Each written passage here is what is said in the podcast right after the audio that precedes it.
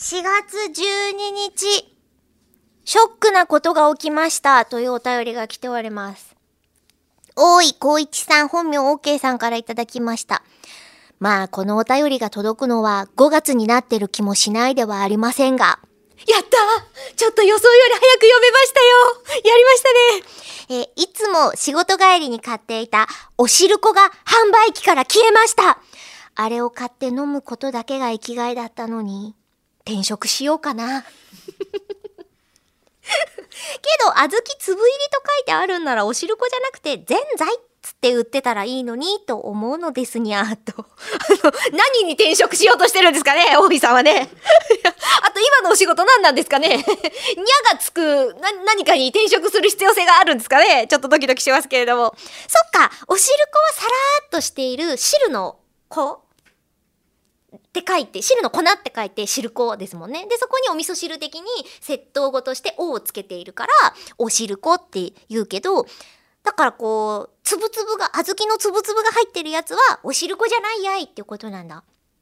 え、ぜんざいは、つぶつぶしてるの？私、ぜんざいっていう、あの、漢字が、良きかなっって書くのが、もうなんかすごいシャレオツって思ってて。で、じゃあなんで、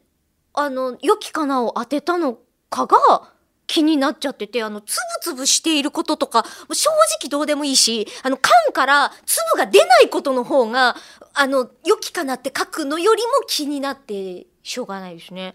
今、あの、同じつぶつぶのやつだとさ、